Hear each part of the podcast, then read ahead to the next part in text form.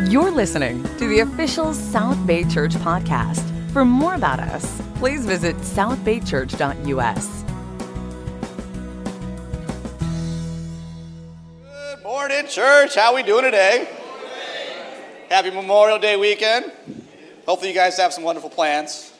A little bit? What, what, what's something fun that someone's doing this weekend? Feel free to raise your hand from the peanut gallery and share.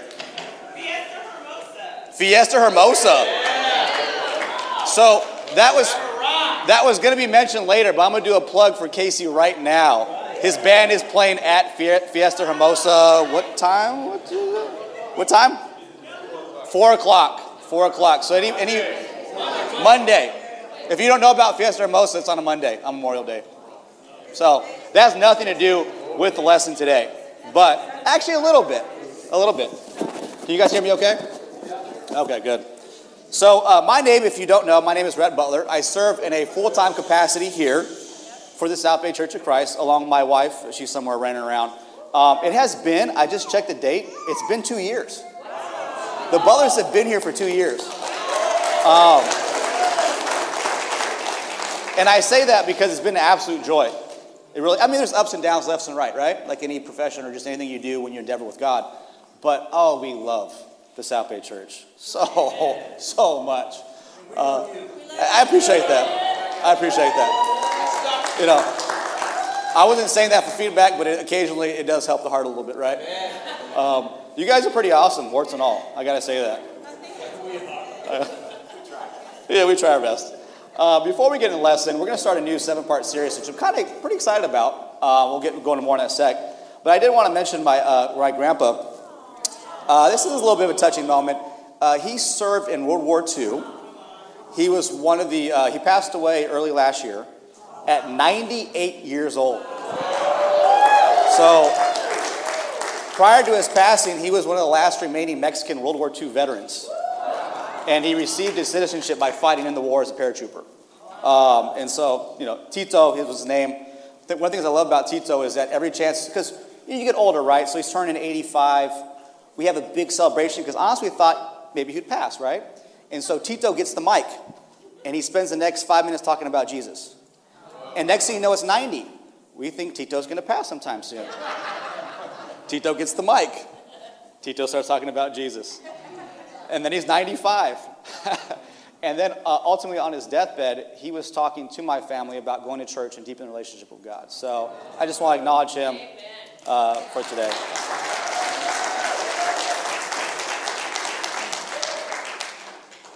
So switching gears to Dinner with Jesus, very excited about this, right? It's a bit of a whimsical title, but we'll make sure to have, you know, hearty, spiritual, solid food within that as well. Uh, we're going to look particularly at stories that involve Jesus and some type of meal. So we'll start the first one in Luke five shortly. But before we do that, I think it's only fitting since I'm preaching and we don't know where it's going to go, that I should pray. Let's pray. Father God, we thank you so much for our time together. Excuse me. We just feel so blessed. Feel so loved by you, God. I, it, it, you give us so many gifts that we don't deserve. You protect us, God. You show us your nature and who you are through your word, through your son, through just different manifestations in this life. You give us a spiritual body for which we can worship together, which we, we can grow together. We can pronounce and proclaim your name, the manifold wisdom of God. We thank you so much for a Sunday. We're just able to sing songs to you, to see each other, to hear your word preached. You're an amazing Father.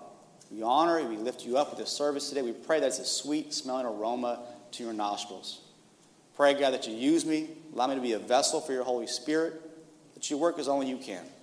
Open our hearts and minds to your scripture.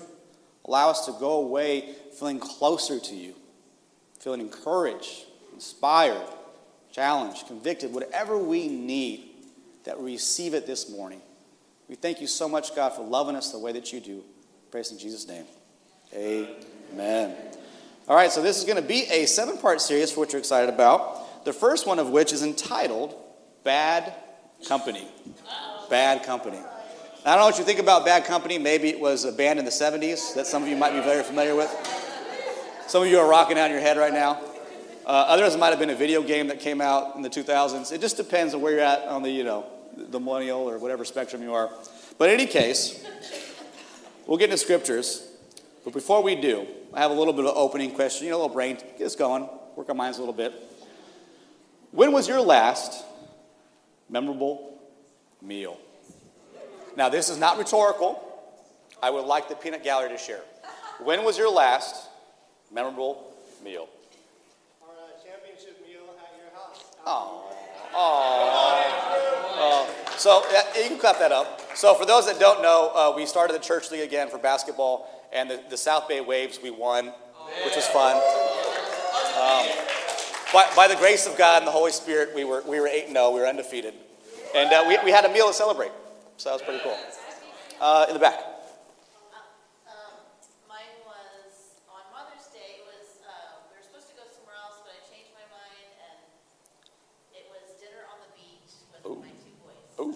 Okay. Way, way to go, Jerry. Way to go, Jerry. in, hu- in husband fashion, he said, I was just following instructions. We'll go Julie, then, uh, then Dave. My graduation dinner with my friends and family. Graduation dinner, folks. Dominguez Hills? D H? Yes. And what, what do we get in again? Bachelor's, Human Resources. Awesome. We're going to mention that again in two weeks, but we just got to mention it now as well. So, congratulations. Yes, my wife and I both said at the same time, it was, last memorable meal was this morning, but um, that, but really going back, we were in Japan last April, and I cooked for her family, and, and uh, we had this amazing food. We used Japanese ingredients, but we did kind of a California fusion, French recipe. Oh, wow.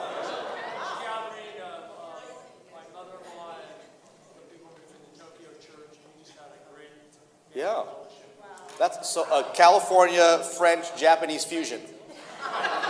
That that sounds delicious. Yeah, so instead of making all Japanese food, use Japanese ingredients, but we gave it more of a California fusion. Okay, I'll get the plane ticket and be out there next time. Thank you, sir. Appreciate that. Anybody else on this side? Uh, for me, it would be the uh, Last Supper that we had with Danielle and Alla and Jacqueline in Turkey. It was mm. called The Last Ottomans. Food was amazing. Company was amazing. Uh, It was kind of a bittersweet thing as we were leaving the country. Yeah. Was that the WhatsApp video that you, or yeah. WhatsApp yeah, call? Yes. Okay. I remember that one. I got a front row view to that indirectly. Uh, uh, Calvin and then Mark. Uh, for me, it was uh, when the, the, the birthday dinner uh, that uh, Elaine made was beautiful brisket for a birthday with friends, and, and they were brought food, and it was just a really, really fun, fun family gathering. Amen. Amen. I like everything but the, bis- the brisket because of my pescatarian faculties. uh, actually, I'm just jealous, if I'm being honest. I think that Jesus would include me. Yeah. T- time to go theological. Here we go. Yeah, we're, we're praying for you, Ryan. They're praying that I go back to the uh, the carnivore diet. Mark. Yes, we had a lunch yesterday to celebrate Xander graduating. Woohoo!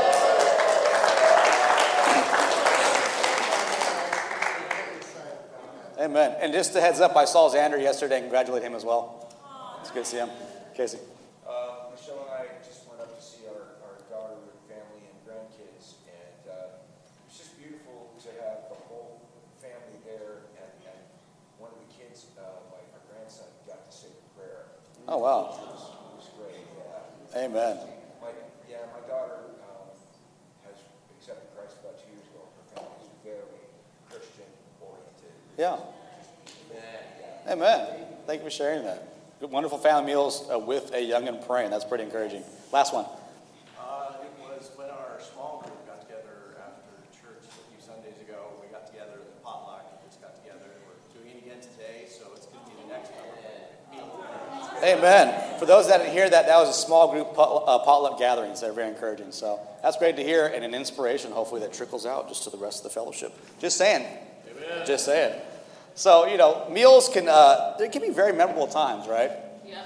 You know, I think of a meal we had, uh, Martini and I, at uh, Justin and Magdalena Ping's house. This was, uh, this was a while back, maybe about two years ago. But there was a, there was a seared ahi tuna. Uh, there was yeah. arugula. There's little tiny uh, jalapenos, uh, avocado. And I can't remember what the sauce was. We were talking about it. We were like, Magdalena, Wow. I think there was a glass of Snoop Dogg's wine. I'm not going to say that or not. I don't know if he did or didn't. But just, yes, he does have that. Um, but just, it was an amazing time together, just getting to know each other, and the food was food was delicious. So, let's get into this. You know, times and meals, you can, a meal can build a community, right? A, a, a meal can start a, a mission.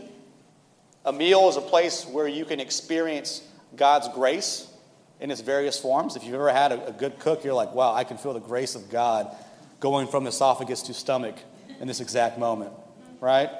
And there's the one meal we pick up in Luke five. So a little bit of backstory, just so we have context. Jesus starts his ministry, right, in Luke four. Um, he starts performing miracles, you know, teaching, healing, casting out demons. Uh, in Luke five, you start seeing, uh, and part of six, which gets a little bit of opposition, right? Because he's doing some things that are new. He's teaching things that are new. The, the religious leaders of the day, those that know the law, They're, they're concerned about his theology, about his approach, and on surface it might seem valid, but we'll dig into, you know, why they have those thoughts. In Luke five twenty-seven, this is right after uh, Jesus heals the paralytic, if you remember that story. So he tells this guy to basically do, he, before he says to pick up your mat and walk, he says that your sins are forgiven. So who's allowed on earth to say your sins are forgiven? Just Jesus. Just Jesus. So, you know, they, the Pharisees have a theological issue with that, right? And then he tells them, okay, well, just if I, you want me to say his sins are forgiven, then we'll just say, pick up your mat and walk. And he does. And so we pick it up in Luke five. This is right after that. Currently, Jesus is on the north side of the Sea of Galilee. Uh, I can't remember the, uh, the, the um, I actually I think I wrote it down. It's an Israel modern-day city. It's called, drum roll, please, Almagor. I wanted to get it right. I was going to say like Armageddon or something random, but... Bruce Willis is not in this movie, but it's Almagor. And so uh, he just kind of, you know, teach on the sea. Jesus had that habit sometimes. He would teach by the water, right? And so he goes from the water, and then he leaves the water. He sees this guy, uh, Matthew slash Levi, the tax collector, in his booth. And so pick it up from there. Verse twenty-seven. After this, Jesus went out and saw a tax collector by the name of Levi. I usually like to say Levi, but it's not, you know, it's not the genes. He's Jewish. Sitting at his tax booth. Follow me, Jesus said to him, and Levi got up, left everything, and followed him. Then Levi held a great banquet for Jesus at his house, and a large crowd of tax collectors and others were eating with them. But the Pharisees and the teachers of the law who belonged to their sect complained to his disciples, "Why do you eat and drink with tax collectors and sinners?" Jesus answered them, "It is not the healthy who need a doctor, but the sick. I have come. I have not come to call the righteous, but sinners to repentance." And the church said, "Amen." Amen. So, if you've been around church for a while, you are familiar with the idea, or at least the, the position, profession of a tax collector in ancient times. Now, he is working for the Roman government. He is protected by King Herod. He's collecting revenue for the Roman government. So how do you think the Jewish community feels about him? Best friends, right? They love him. It, they're not B F Fs. You know, he's, he's obviously despised. This is someone that most people don't want to hang out with. They're, generally speaking, not observing the law in some form or fashion, right? Because he literally betrayed his own people. And so Jesus goes to this guy in typical Jesus fashion. He has this habit of just walking. Now, I don't know Levi's backstory. You know, and Levi is Matthew, if you're kind of wondering. Sometimes you read one story like in Mark two, or you read this story in, in Luke five, or if you read another story in Matthew nine, he has both names, right? And so whether it's a Greek and Hebrew thing with Matthew Levi, or it's like a name change thing where Jesus calls like Simon, Peter, or he says Saul becomes, not quite sure from a scholarly standpoint, but it's important to know that they are the same person. Amen? Yeah. The Bible didn't get it wrong. Amen? Yeah. Amen. Some people like to fight that and argue that.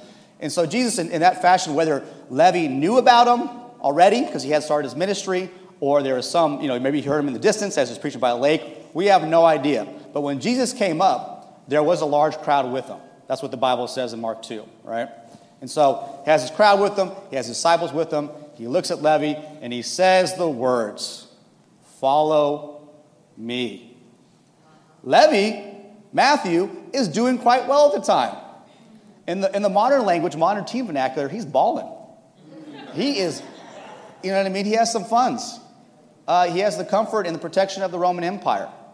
It says after this, you know, he has a large banquet at his house. You can't afford and have a large banquet at your house unless you have space for it and the money for it.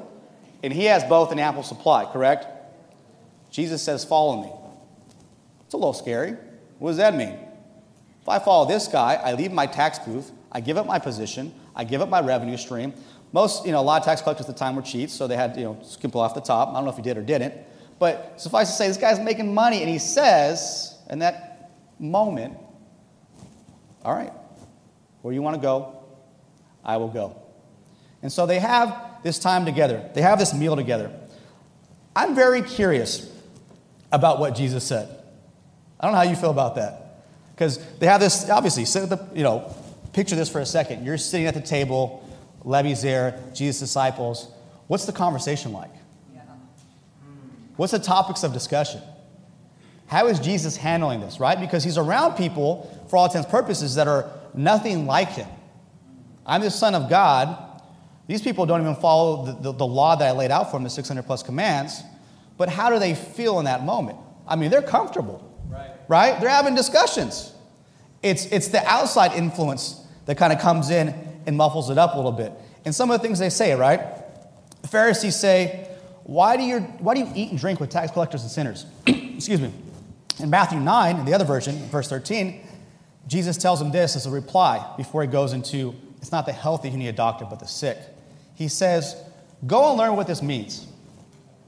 I desire mercy, not sacrifice. Now, if you take that back a bit, that goes to Hosea six six. Hosea was a minor prophet during a time in Israel. He preached to the northern kingdom. It was a tumultuous time where they had like six kings in, in twenty years. This is a time where they're about to be taken over by the Assyrians in seven twenty-two B C because they did not follow the word of God. So Hosea has this tough task of telling difficult truths in a difficult situation that seems to be all for naught. On top of that, God says, I want you to marry a promiscuous woman. Think about that for a second. Is that your first choice on the dating sites, or is people swiping? I want to I want to marry someone that has uh, infidelity tendencies. That's what God commanded him to do as a testimony to the Israelites because of their spiritual unfaithfulness. Yep. You are cheating on me, basically what God, what God said. There's a scripture that I want to read just to, uh, right before that. It says in Hosea six, I'll pull this up real quick. This is picking up in verse four. What can I do with you, Ephraim, which is Israel? What can I do with you, Judah? That was the southern kingdom. Your love is like the morning mist, like the early dew that disappears. Therefore, I cut you in pieces with my prophets. I killed you with my word, the words of my mouth. Then my judgments go forth like the sun. For I desire mercy, not sacrifice. An acknowledgement of God rather than burnt offerings. And I think this is interesting because right after this, the Assyrian kingdom came in and they took out Israel. What happened in seventy A D? Fast forward to Jesus' times. seventy A D, the Romans came in, they destroyed the temple. Right? So there's some parallels here that they wouldn't even understand the moment that were about to occur with the Israelite people. And why did it happen? Because they offered up sacrifices. They did some burnt offerings, right? Goats, bulls, and rams. But their heart was for a false god. Their heart was for Baal. They were in fertility cults. They practiced dark arts. They did things that were contrary to what God did while also offering up a religious rite. And so Jesus said, go learn, go learn what this means. I desire mercy, not sacrifice. So what does that mean for us? It's interesting, but the more religious we get in terms of letting our heart deviate from God, but performing religious Christian acts, we start becoming a people that put our nose up. We get in a place where we look at those that are the others. In the passage, it actually says that they were others. When you get to the Pharisees' mention of them, of the, of the group, he calls them sinners, right? And so our hearts... If, if we have something else going on that takes our affection, yeah. that is our focus, our true focus, and our true joy, and then we look at the world, instead of seeing that there's a health, that, we, that we're healthy, and Jesus is a doctor, and we need to bring the sick to him, We start seeing a people that we begin to judge. And we put our noses up at, and they say, and this was the Pharisees' mindset, right? We want everything to be clean. You have to be ceremonially clean. You got to wash your hands before you eat. You have to do all these rituals and principles that were more, let's be honest, they're kind of more bourgeoisie. Like, you know what I mean? Right. Yeah. It was more about, it was harder to do it, but the more money you had, the easier it was to do. Right. Exactly. Right? And so that was their focus. And so all they see is Jesus and his disciples eating with a people, and they didn't wash their hands. Wow. They weren't ceremonially clean. Jesus' focus was completely different. This is one thing I love about Jesus. This is when you get away from religion and you focus on true following of God. You become a people, you become an individual that does not look at someone from the outside.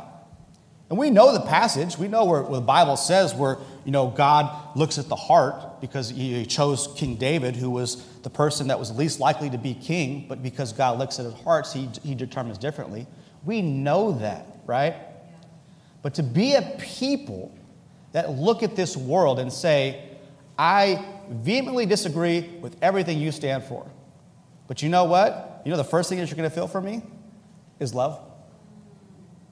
You're going to feel like I love you first before anything else. Scripture says, blessed is a man who does not condemn himself by what he approves.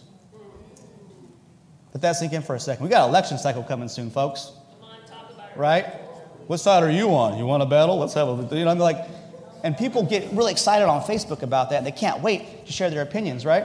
But what do you do when you're sharing your opinions so much? You start alienating yourself from the people that you're supposed to love. Yes. Yeah, that's right. Come on, Red. Right? Right? People have to feel and experience our love like Jesus at the dinner table. Right. Yeah. Does not agree with their lifestyle. They don't follow any of his any of the commands laid out in the Old Testament. I wonder how many were circumcised. You know, like, I'm sure probably at least they got that one down, right? But they're not following God, and, and he's at the table talking with them. And they're in rapt attention. Granted, I might be taking some liberties, but let's be honest. How would you feel if you're around Jesus? Wouldn't you love that conversation? Asking questions? You're going to feel encouraged. You're going to feel challenged. You're going to feel inspired. You're going to feel, I'm questioning my whole existence at this moment, but you know what? I kind of like it. Like, where's this headed? Wait, where's he going? What random town is he going to next? Hey, how about I just hop along and we just go on this ride together? It's kind of like a tra- weird traveling circus. Think about it, right?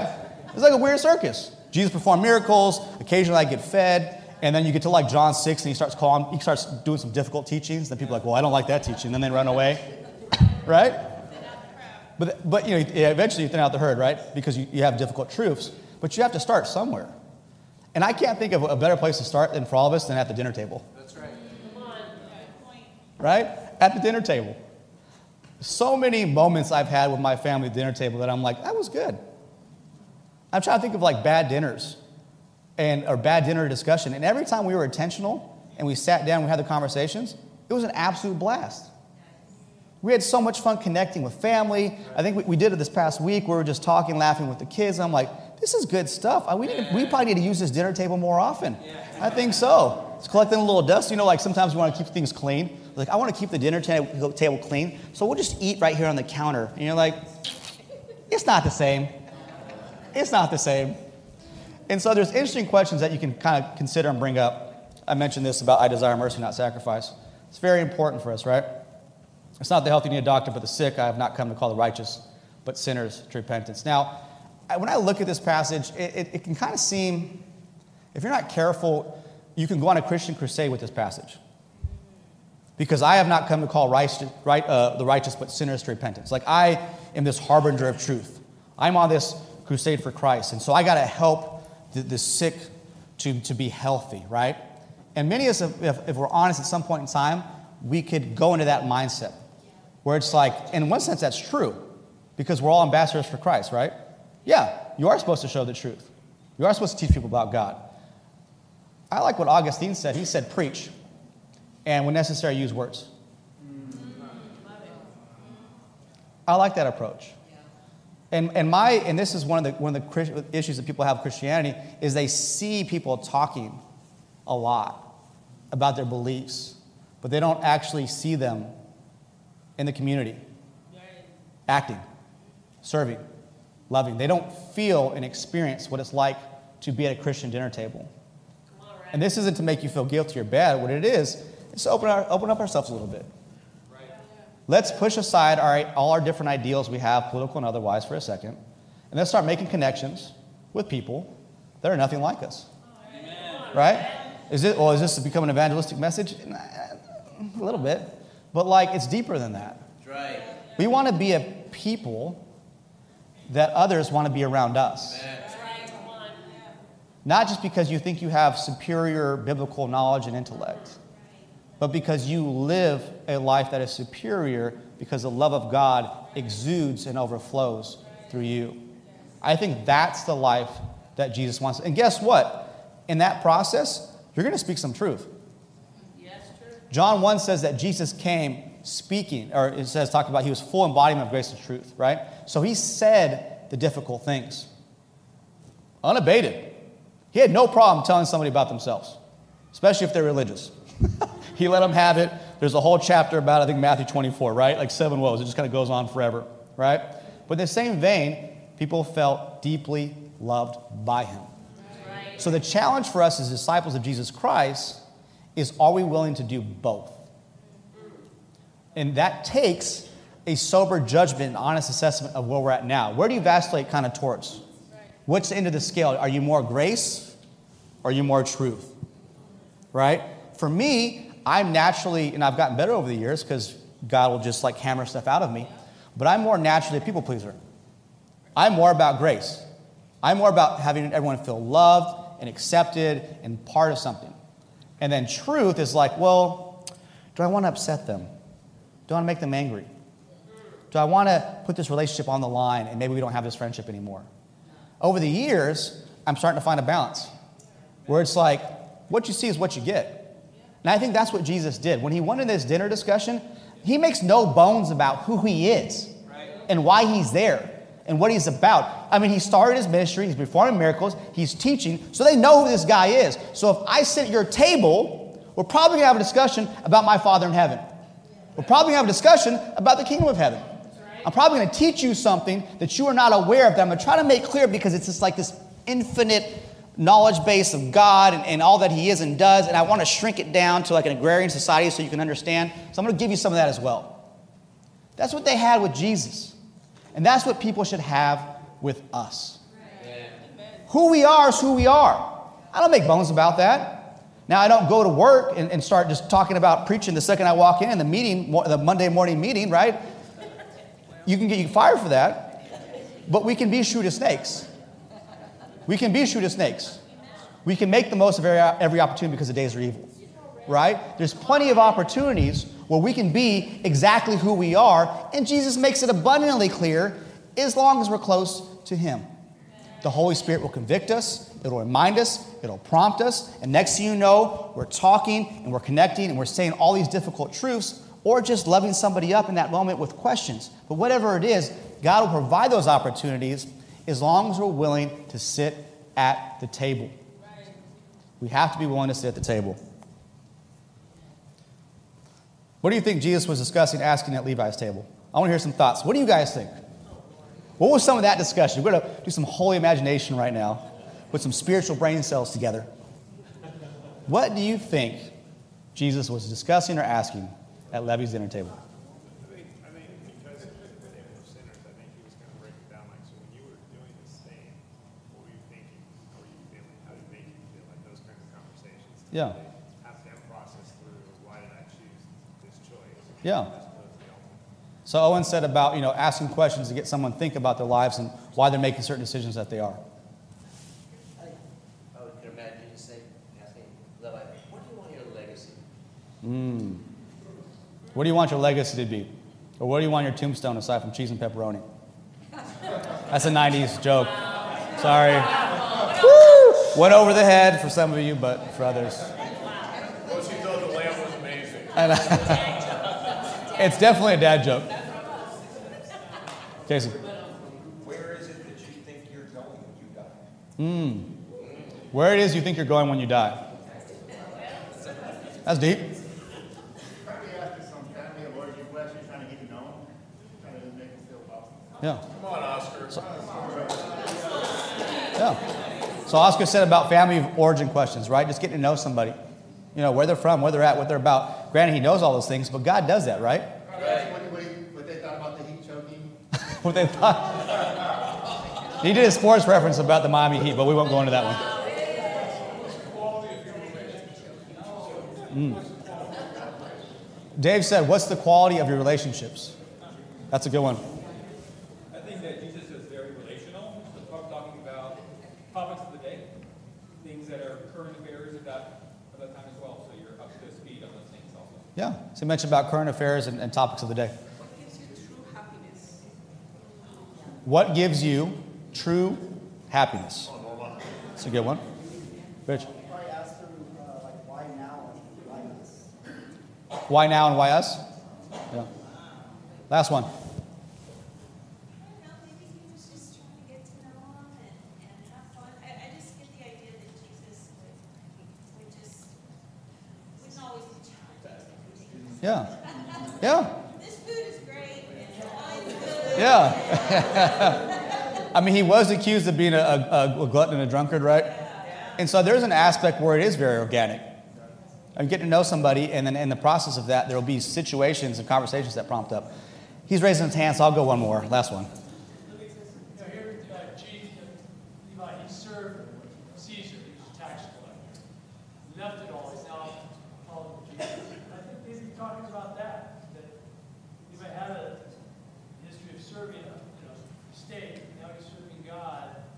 And I think that Jesus would have been delving into that. What does it mean to follow me? And that's what Levi was like, yeah, I want to follow you. Yeah. What do I need to do? So thank you for that. So uh, Dave mentioned about if, you know, since Levi just converted in a sense and started following Jesus, that they would discuss more that uh, what that entails. And what's what's the next steps after such a, let's just say, life-altering decision. Yeah. Amen. I have some closing thoughts for you guys as we wrap out, wrap up shortly. We do have uh, Casey Purvis, who's going to come up next, and uh, he's going to do uh, share our... Uh, his thoughts on communion, as well as his testimony. So I'm very excited about that. We can, we can, yeah, you can kind of look, you know, happy about that, snapping. But before we get into that, two closing thoughts I want you to consider about this. Would people of any creed, ethnicity, race, sexual behavior, attraction, orientation, or socioeconomic status feel welcome at your dinner table? Say it again. Would people of any creed, ethnicity, race, sexual behavior, attraction, orientation, or socioeconomic status feel welcome at your dinner table? This is the heart of what we're talking about. Jesus was all things to all men. All men felt loved by him. All men felt called by, hired by him. But there has to be a place where they can come to you and feel, let's just say, safe. Amen? Amen? Two, how will your next dinner party include, quote unquote, bad company? So not just the music in the background, right? But let's open up our hearts. Let's open up our houses. Let's open up our dinner tables. Let's invite people into our lives. We profess faith. We say we believe in Jesus. We say we have something to offer. Well, then by Almighty God, show it. Show them who you are and what you're about. And if we're about what we say we're about, guess what they're going to feel? They're going to feel some grace. And they're also going to hear some truth. Amen. Amen. Thank you so much for your time. I give you Casey Purvis.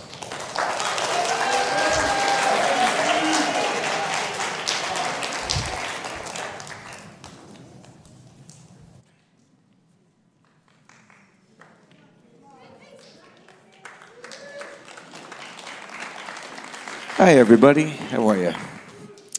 Um, so grateful to be here uh, with my lovely wife, Michelle. And uh, I'm going to give my, my testimony today. Um, Michelle was going to, she's not quite ready yet, so she's going to do it at another time.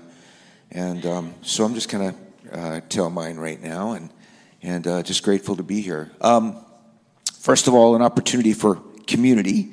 as this whole thing is about. Um, you guys have always been so supportive of my music, and uh, this weekend is an actual opportunity for us to experience community um, at Fiesta Hermosa down here, the big festival. And if, if you noticed, I'm clean-shaven today, which is rare, because I play Rod Stewart um, in a Rod Stewart tribute called Forever Rod. So, yeah, so I'm I'm playing. Um, if you guys would like to come down and join us, uh, we would love to see you. It's this Monday, tomorrow, at four p.m. at Fiesta Hermosa, right next to the pier. So, anyway, um, okay. Thank you. Um, I just kind of wanted to talk about uh, how I came to Christ and the change that it made in me. Um, so I grew up in a You know, I grew up in Hollywood um, in a household that was um, kind of crazy. My father was a pretty raging alcoholic, uh, and he there was a lot of domestic violence in my in my house growing up. Um, it was it was kind of crazy, and um, I got into gangs at a very young age, which is weird for a little white guy, and um, I did. And what saved me was that. Uh, I got into music. I met I met some people that were that were interested in music, and I had started playing guitar when I was about six years old, and, and my dad bought me a piano, and, and music kind of took me away from that, and and um, you know it, it it saved me in a way, but then it also thrust me into kind of a crazy lifestyle too, because as I started getting older, I started getting into bands and playing Hollywood and all the strip, and. and got involved with record companies and, and just got caught in that whole lifestyle um, with drugs and alcohol and promiscuity and, um, you know, had a daughter out of wedlock um, with a girl that was pretty much just a one-night stand. And that daughter um, changed me. That was the beginning of my change when, when my daughter was born. And uh, I knew I had to get my life together at that point because I had a daughter to to support and take care of. And, um, you know, I, I never had any, because my father, my father was, he was tall and handsome, and um, he was a womanizer. Um, he cheated on my moms constantly. And, um, yeah, he was, you know, I had, he had three kids with three different moms. I have four brothers, and we all have different moms, actually four. And, um, So I, I had terrible role models, um, and I had no idea how to have a relationship. And my, my first marriage was um, a nightmare. It was was terrible. Um, and then my second marriage was even worse. Um, I, I, I got involved with, uh, don't want to go into too much detail, but um, she was bipolar, and it was uh, it was a very, very rough marriage. And a lot of cheating on, on her part that I found out. And... Um, It was just a mess, but she was a Christian. And the funny thing was, even when I was a little kid, I always had a pull towards God. My dad was an atheist. My mom was spiritual. Um, you know, she was uh, one of those that she she she believes she's a Christian, but I don't really think that she is. And um, but I always had a pull towards God. And so I started going to a Catholic church with my buddy when I was little, and I used to love going to church and listening to God's word, but it was it was difficult because they were speaking in Latin half the time, and um, I was thoroughly confused, but I don't know what they're saying, but they're saying something good. But it was, I guess it was just the community that like made me feel part of something, and and I felt, and I always felt this draw to God, and so growing up, I always had this, um, you know, spirituality to me, right? You know, you know something's there, but you don't really know what it is. And you know it's bigger than you. Thank God. Um, there is something out there bigger than us, because uh, life would be really, really tough if we didn't have that. And so as I got older, one thing I was grateful for was I was able to get into a good career as an electrician. Um, I started in my twenties, and I kept doing it. And I so I made pretty decent money from a young age, and um, I went to work for this company, and my foreman started talking to me about Jesus on the way to our jobs every day, and he was a Christian, and he really kind of got me moving, and he sat down with me and started reading the Bible with me, and um, by this time, I, I had moved to Santa Clarita, and I was raising my kids, um, and my second child had been born. At this point, I was married for the second time. Um, we're actually, and uh, anyway, when he introduced me to Christ, I started going to a church uh, in Santa Clarita, which was uh, a really good gr- church, a Grace Community Church, um, Gra- Grace Baptist Church, which was a part of uh, John MacArthur's. It was a it was an offshoot of John MacArthur's Grace Community Church, and I really liked it, but it was a huge church, and I didn't feel a lot of community in that church. It was very spread out. You know, people didn't really talk to each other much. You went to church, you went home, and that was it. Um, And then, um, and then I was fortunate enough to meet my magnificent wife. Um, and I'd been divorced. I was raising my, my children as a single dad. And uh, we met. We went to high school together. Um, we knew each other um, during high school, and we fell out of touch for thirty-something years and met again at a buddy's fiftieth birthday party. Um, the ironic part was she brought them together. Her, the, the guy that it was his birthday, she brought he, him to his wife, and they got married. And so when we uh, went to this birthday party, um, Michelle and I started dating, and the guy said to me, "Wouldn't it be funny if you and Michelle got married?" And I was like, "No, I'm not ready for that. No, no, no, no, no, no, not yet." And and so Michelle and I started dating very casually. And the one thing that that that um, it just it blew me away that this woman had such a heart for God.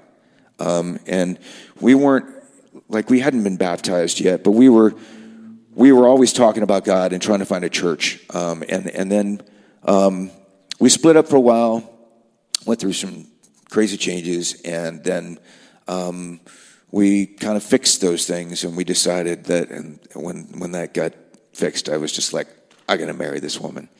And so, yeah, took her up to, to Cambria. I took her up to Cambria, California, and proposed on a beach, and I put a bunch of flowers in the sand, and uh, had someone set this whole thing up, and it said, "Marry me, Michelle." And she walks up, and she looks at the roses, and she goes, "Oh my gosh, we shouldn't walk on this. This is, this is, this must be something like really uh, spiritual." And and she said, "And her name's Michelle." And I said, I said, "Honey, read it, read it." And she said, she said, "Marry me, Michelle." And I got down on my knee. And, I, and, and she looked at me, and she was like, "Oh my God, oh my God, oh my God, oh my God." And I said, "Well, will you?" And she and she said, "Yes, yes." And, uh, and yeah. That was the the, mo- the one of the most magnificent days of my entire life. Um, it was incredible when she said yes. And um, after that, we got married, and we started living together. And I, I moved down here because um, I was living in Santa Clarita, and she was living at the beach. And she was like, "Are you kidding? We're not moving to the va- valley. Come live at the beach." So I did, and um, I came to live with her. I sold my house and and uh, came to live with her in our apartment by the ocean, which is absolutely beautiful. And we were constantly talking about uh, joining a church, and we never found anything. It was difficult because of our time. And, and and one day we're walking down through uh, through uh, the um, Hollywood Riviera, and we come across this gentleman over here, Mister Steve. And he's wearing his Steeler jacket and Jackie, and we, there was a few other, I think Andy and Karina were there, I think. And uh, and and we got into this. Oh yeah, it was Dave. Yeah, and we got into this conversation about the Steelers because we are huge Steeler fans. And um, Steve started talking to us, and he invited us to church. And uh, when we started coming to church, we just felt this community like we had never experienced before. Um, it was nothing like the church that I had belonged to in Santa Clarita. And we understood, we started to learn about baptism and about the, because we'd never been baptized and what that truly meant. And um, I did finally, um, we did finally get baptized. Uh, ironically, they asked me to share my testimony today. And my uh, my spiritual birthday is June first in a couple of days. So, which is which is awesome. Um, I don't know, do you guys have that picture of my, um, do you want to show it? Yeah, this was uh, this was my baptism on the beach. Um, it was amazing, and uh, Steve dunked me good. You should have seen the way he dunked her, though. Oh, my goodness. But it was an amazing blessing. And, um, you know, I just, um, the community within this church has been so, such a blessing to us. And um, it's, it's, God has taught me to be a much better husband, has taught me about relationships from, because I never had, like I said, I never had good role models. So um, what is teaching me to be a decent husband and has allowed us to be together now for fourteen years um, is the Bible and learning and understanding. And this church um, has just been such a blessing to me. Um, I'm so incredibly grateful. So anyway, I did want to read uh, one, um, oh, I forgot my phone. There was a, I just wanted to read. Sorry, Casey. Where'd it go? Oh. Yeah. Okay. Check. Oh, there we go. Okay. Just wanted to read this, and then I'm going to pray for communion. So this really stood out to me. Um, I looked up uh, community in the Bible, and this this really struck me too. I thought this was great. Um, so this is from Galatians six two, and um, it says, "Carry each other's burdens, and in and in this way you will fulfill the law of Christ."